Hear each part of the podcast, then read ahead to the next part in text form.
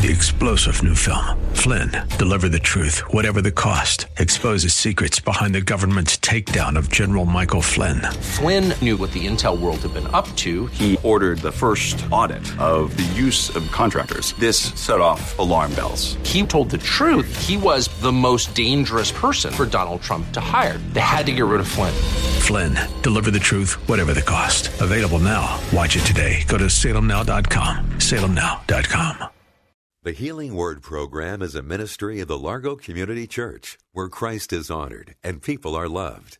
You're invited to join us in worship via live streaming this Sunday morning at either 9 o'clock or 11 o'clock. Visit largocc.org and click on Watch Live. There's all kinds of pain in this world today.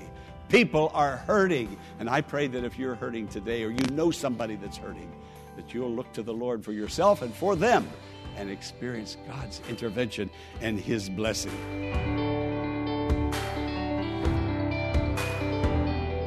It seems that too many of us these days are too familiar with suffering and pain. Have you ever stopped to ask the question, why? On today's Healing Word broadcast, Pastor Jack Morris is going to take us to Romans chapter 5 and look at the origin of sorrow and grief and how God, in His infinite love, has provided a way to overcome. Let's go to an introduction of today's message Why Suffering and Pain? Hello, friend. I'm Pastor Jack Morris. We're at the Largo Community Church in Mitchellville, Maryland. I have a special message today entitled Why Suffering and Pain? That's a question that everybody is asking. Even Christians secretly ask, why all this hunger, pain, suffering, grief, sorrow? Why? Why is that existing? Why is God allowing it to exist? Well, we're going to go to Romans chapter 5 and we're going to learn where it started, when it started, how it started, but we're also going to learn about the man that God sent, Jesus, who's going to take it all away. Come with me now into the sanctuary. Open your heart and hear this message. Some of your questions are going to be answered. Not all of them, perhaps, but you're going to learn something today from the Word of God, and so am I. It's going to be a great day, a great day for you, a great day for me, a great day for Christians everywhere. Why? Suffering and pain. Pain came into the world in the very beginning of the human race, and it's been here ever since. And when we die, we're going to go out in pain. Most people who die have pain. Now, there's an antiseptic that, uh, that will mask the pain. Way back years ago, uh, Sir James Simpson performed something similar to a miracle and he came up with something called chloroform. And uh, this lady was giving birth, and he was the doctor, and he administered the chloroform when the birth was over. She didn't even know that she had had a baby. And so he named or nicknamed the baby anesthesia after anesthetic. At least that's what I'm told. now, now, listen to this babies come into the world crying. Their very first experience in life in this world is pain. That should tell you something, shouldn't it? Okay, have you ever seen a baby born laughing?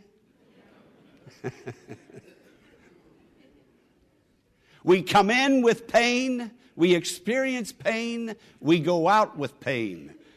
But thank God there is hope for God's people, not only in the world to come, but there's hope in this life also. Now, listen, I'm going to just start off naming some sickness, disease, organ failure, heart failure, liver failure, uh, dysfunctional kidneys, cancer, cerebral palsy, HIV, MS, asthma. Where, where do I stop? I just go on and on talking about physical pain, and then there is emotional pain, mental pain, psychological pain, fears, depressions, schizophrenia. There's a manual, the Diagnostic and Statistical Manual of Mental Disorders lists a myriad of mental illnesses. And then when a mental illness is listed in that manual, then they're broken down into subcategories. And so, who knows all the problems and mental illnesses that are in the world and people are experiencing today? And then there's the pain when a loved one dies. My father died, my mother died, my sister died. I had pain. Friend, I, you can't get away from it. I had, when your loved ones die or your friends die, I've stood here and preached more funerals for the people that are members of my congregation. And I have been in pain, and the tears have flowed, and I couldn't stop. And I was almost a little embarrassed because I was in pain. I was grieving for them. I wouldn't see them anymore in this life, but I knew I was going to see them again in the life to come. So when a loved one dies, that's a different kind of pain. How about pain in marriage? Now, there are many good marriages, happy marriages, but there's been pain and suffering somewhere along the way. I think of divorce. Many a divorce comes about not as a result of a mate being unfaithful to another mate, cheating on a mate. Yes, I've had them in my office where the, the, the person that did the cheating and the what we'll call the innocent person, both of them sitting there just crying. Everybody suffers in situations like that. And then how about the little children? How does that affect them? Now, I suppose I'm, I'm well within uh, my rights by saying every person in here knows somebody that's been divorced in your family, or maybe you have been divorced. You know the pain. Listen, I got this letter just a couple of days ago uh, from this young girl in another state far off. I performed a wedding uh, for her parents many years ago when I was pastoring in Baltimore, Maryland. And uh, this couple went in the ministry. They're still in the ministry. They're a beautiful couple doing a wonderful job uh, of serving God and serving the church. And they had these two beautiful children, a boy and a girl. And the girl just recently got a divorce. And she wrote to me and she said, Thank you for your prayers yesterday and all along. Uh, she said uh, that we went to the courthouse and everything now is finalized. But she said, God will fight the battle. It's His battle, and I'm resting in Him. This has been horrible for everyone involved. Not only for the person involved, this girl, but now her children are involved. Her parents are involved. And so many others are involved. Said, only God knows the future and the next steps. I'm asking God for wisdom and discernment in the days and decisions ahead. Now, here's her husband's name, and I'm going to leave that out. She said, I believe that her husband was, was the one God made for me. Now, listen to this. I believe the man I married 14 years ago, that's how long, was God's man for me. Both of them born again Christians when they received the vows at the altar. She said, That's why I married him, because I believed he was God's man for me. And that's what kept us hanging on for 14 years. But something went bad in that marriage, and it has lasted 14 years. And she says, The last six or seven months, that's when the divorce proceedings started. She said, I was hanging on to God. She said, I want to be sure I'm hanging on to God and not my feelings. I want to be sure I'm doing what God says and not anything else. She said, I'm still wearing my husband's ring, even though the divorce is final. I know God loves me. I know God cares for me. Friend, there's all kinds of pain in this world today. People are hurting. And I pray that if you're hurting today or you know somebody that's hurting, that you'll look to the Lord for yourself and for them and experience God's intervention and His blessing. Now, the, the skeptic, the atheist, says there is no God. And his argument is if there is a God, a good God, a God like the Bible talks about, why all of these orphanages? Why all of these hospitals? Why the hunger in the world today? The divorce, the pain, the sickness, the death. Where is this good God? The atheist is very vocal about it. But the believer, the Christian, is asking the similar question, not vocally, But silently, those thoughts are in our mind from time to time. Those thoughts will come. So the atheist and the Christian alike are looking for answers.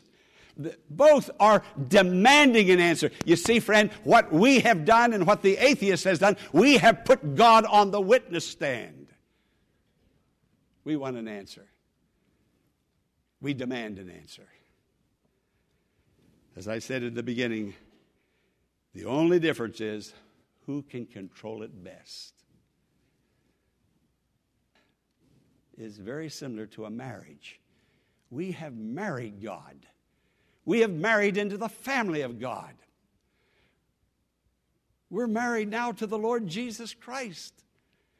We have become one flesh with Him. Our hearts are dedicated to Him. It now has become a love relationship, and it all started with Him first. And then we made our vow of promise Forgive me of my sins. I'll love you. I'll serve you all the days of my life. But then temptation comes. Problems comes, sickness comes, cancer comes, heart failure comes, divorce comes, death comes. Hey, didn't you say, until death do we part, Lord? I gave my heart to you And then sometimes we walk away from God's love. And when we do, we walk away from that relationship.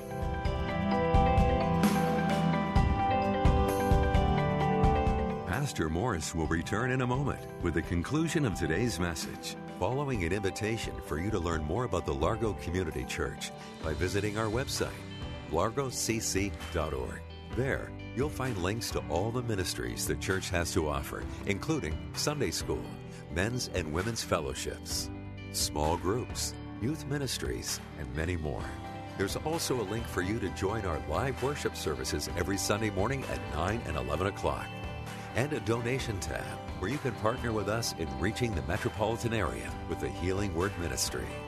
We invite you to visit largocc.org and get involved in our dynamic and growing ministry, the Largo Community Church, where Christ is honored and people are loved.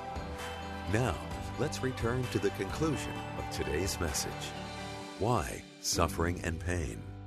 You know, I've had people here in my own congregation who have said things like, Well, Pastor, you know, those words were written way back there in the beginning of time, not long after the beginning of time. We're living in the 21st century. You know, I, I know God said that back there, but I don't know that He's really saying it today. Friend, what are you talking about? Who am I or you to break the Ten Commandments? They're not my commandments, they're His. Did God really say that? And they'll point to some scripture. This is the 21st century, Pastor. Things have changed. Society has changed. Things way back there, it was, yeah, oh, but, but things have changed. It's different today. But God is God, and He says, I am God, I change not. Somebody ought to say amen. I'm God, I change not. The same yesterday, today, and forever. Well, they started listening, and Adam and Eve walked away from love and they walked away from a relationship with God. They even ran and tried to hide themselves, but thanks be to a merciful, merciful God, He kept coming and calling, Where art thou? You see, you may walk away from God, I may. That's our privilege. God has given each of us the, a privilege of choice, and many of God's people have used that privilege of choice to walk away from the one who gave them the privilege of choice. God didn't give me the privilege of choice to choose to back off from Him and to walk away from His love, but how many of God's people have done that? It can be done. We can walk away, but there are consequences. There's consequences to everything. And this world now is a broken world. Adam and Eve broke it when they broke that relationship of love and that relationship with God. They broke it. Thorns and thistles. Death began to reign. One son kills another son. Oh, if Adam could have gone back and changed it. But his spirit, his body had already fallen, and dust to dust thou art, and dust to dust you'll become. But thank God there's a spirit within that will live on forever if you don't walk away from God. But, friend, you can.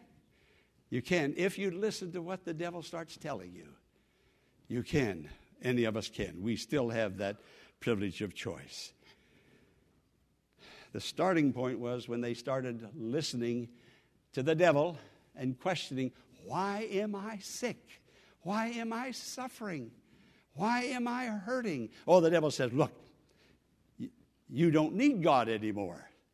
You're hurting, you're suffering. You don't need to be a Christian to hurt and suffer. I mean, the devil is smart, logical. He knows how to get to us. All he wants is an ear to talk to and to listen in. Now, that same, those same temptations are facing us to this very, very day. Does God say what we think He is saying? Does He still mean that, or has He changed in some way? And so, when we think that way, we lose the presence of God. And when we lose the presence of God, we're lost. We're lost. Now, here's God's answer God's answer to sickness, to suffering, to pain, whether it be physical or mental or marital or relational, God's answer, listen, God's answer is a man, Christ Jesus. The first man came into the world, and look what he did to you. Look what he did to you. He made you a temporal being, subject to sickness, to suffering, to sin, to temptation. Look what that Adam did to you. But another Adam came into the world. He's the first man of God. Listen to this. Therefore, just as sin entered the world through one man, and death through sin, and in this way death came to all men, because all men have sinned. Look at verse 15. But the gift is not like the trespass. For if the many died by the trespass of one man, how much more did God's grace and the gift that came by grace of the one man, Jesus Christ, overflow unto many. God's grace, loving kindness is still available to all who will believe and reach out and receive it. I go to the book of Job. Job is the first book of the Bible, not the book of Genesis. The way it's compiled now, the Bible, Genesis is the first book because it talks about the beginning. But Job is the first book that was ever put out, and then the other books started added until we got the full 66 books. And the theologians put them together the way they are now, which is a very good way to put them together. But the book of Job, listen, the first book of the Bible, the entire book, without a few exceptions, deals with pain and suffering. The first baby and every baby that's born into the world pain and suffering. Comes crying. The first book of the Bible, pain and suffering. Pain and suffering. You can't escape it, it's everywhere. So here is Job. Look at him now. Suffering, he loses everything, everything financial. Boy, the stock market's boomed, and he was out of it. He lost everything family, everything, even the affection of his wife. He lost everything. Friend, you have not lost everything, particularly if you haven't lost Him. And if you still have Him, it's because you are still in love with Him and because you have a relationship with Him. So here He is. Now His body is so filthy, so sick, Job's body, diseased, oozing corruption, and three friends decide they're going to try to come and comfort him. And when the friends saw Job from afar, the scripture says they tore their clothes. They never saw suffering like that before. They picked up dust and threw it on their head. And then they walked up to Job. Job was sitting on the ground, not in a lounge chair or an easy, on the ground. And those three friends sat down on the ground with him. And for seven days, those friends never said a word. They just sat on the ground with Job. That was Job's greatest comfort Because when those friends opened their mouth and began to speak, Job's suffering was intensified. Friends, it's not words, it's you. It's me. It's my heart. Words. Job's friends, they were at their best when they said nothing and when they gave Job only their presence. Now, here's what a sermon is for a sermon is to point you to the man. There is no other reason for me or any other preacher to preach. To get up here and to entertain? No, no. We're not entertainers, we're not philosophers.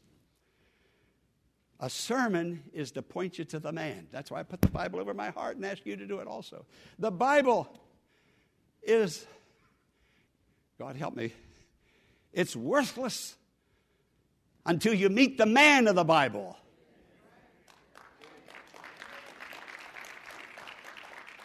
Words don't cure, words don't heal. Words are words, but in the presence of the man, Jesus Christ, that man who came into the world to save my soul and yours, to give us everlasting life, to enter us into a relationship, a love relationship with God. That's the man. He's the one that has the balm in Gilead that brings healing to the soul and that healing then begins to initiate itself outwardly, even through our entire being. Jesus came into the world. Listen, I want you to listen close. Jesus came into the world not to be a king on a throne. They wanted to do that, the people of Israel. God said, This is my beloved Son in whom I'm well pleased. And even though you're suffering today, mentally or physically, you can still be God's well pleased servant and be loved greatly by God, and God be with you in a very tremendous and wonderful way. Adam and Eve lost their way. Many of God's people have lost their way. Some here today, oh, I know in my heart, I know in my heart. Some here this morning, you could be on the verge of losing your way. Because why church? Why hymns? Why sermons? Why the Bible? I'm sick. It's not doing me any good. No, not the church, not the Bible, not the sermons. It's God that does you good. Turn your eyes upon Jesus. He's the man that came to make us whole within, and we'll never be whole within and uh, without until we are whole within. Now listen to what Job says, and I have to close the sermon now. Job said this My ears have heard of you. This morning, you've been hearing with your ears. You've been hearing a sermon. And then Job said, Listen, my ears have heard of you. But that didn't fix it for Job. Not the ears. He said, But now my eyes have seen you. See the hand of God coming into your family. See the hand of God coming into your marriage. See the hand of God coming into your spirit. Yes, you're going to die someday anyway. Hopefully, we'll live a little longer and it'll be later than sooner. But that's the end of all the living. And we say that almost at every funeral. But when we can see Jesus in that sermon, and we can read the Word and see Jesus blessing us, helping us, walking with us through the vicissitudes of life, friend, that means you're going to make it all the way to glory.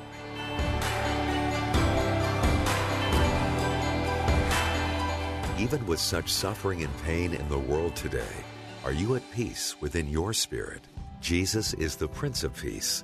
And if you're feeling hopeless or troubled, turn to Him and in a simple prayer, tell Him how you feel. God is in control and is ready to usher in total peace into your life today.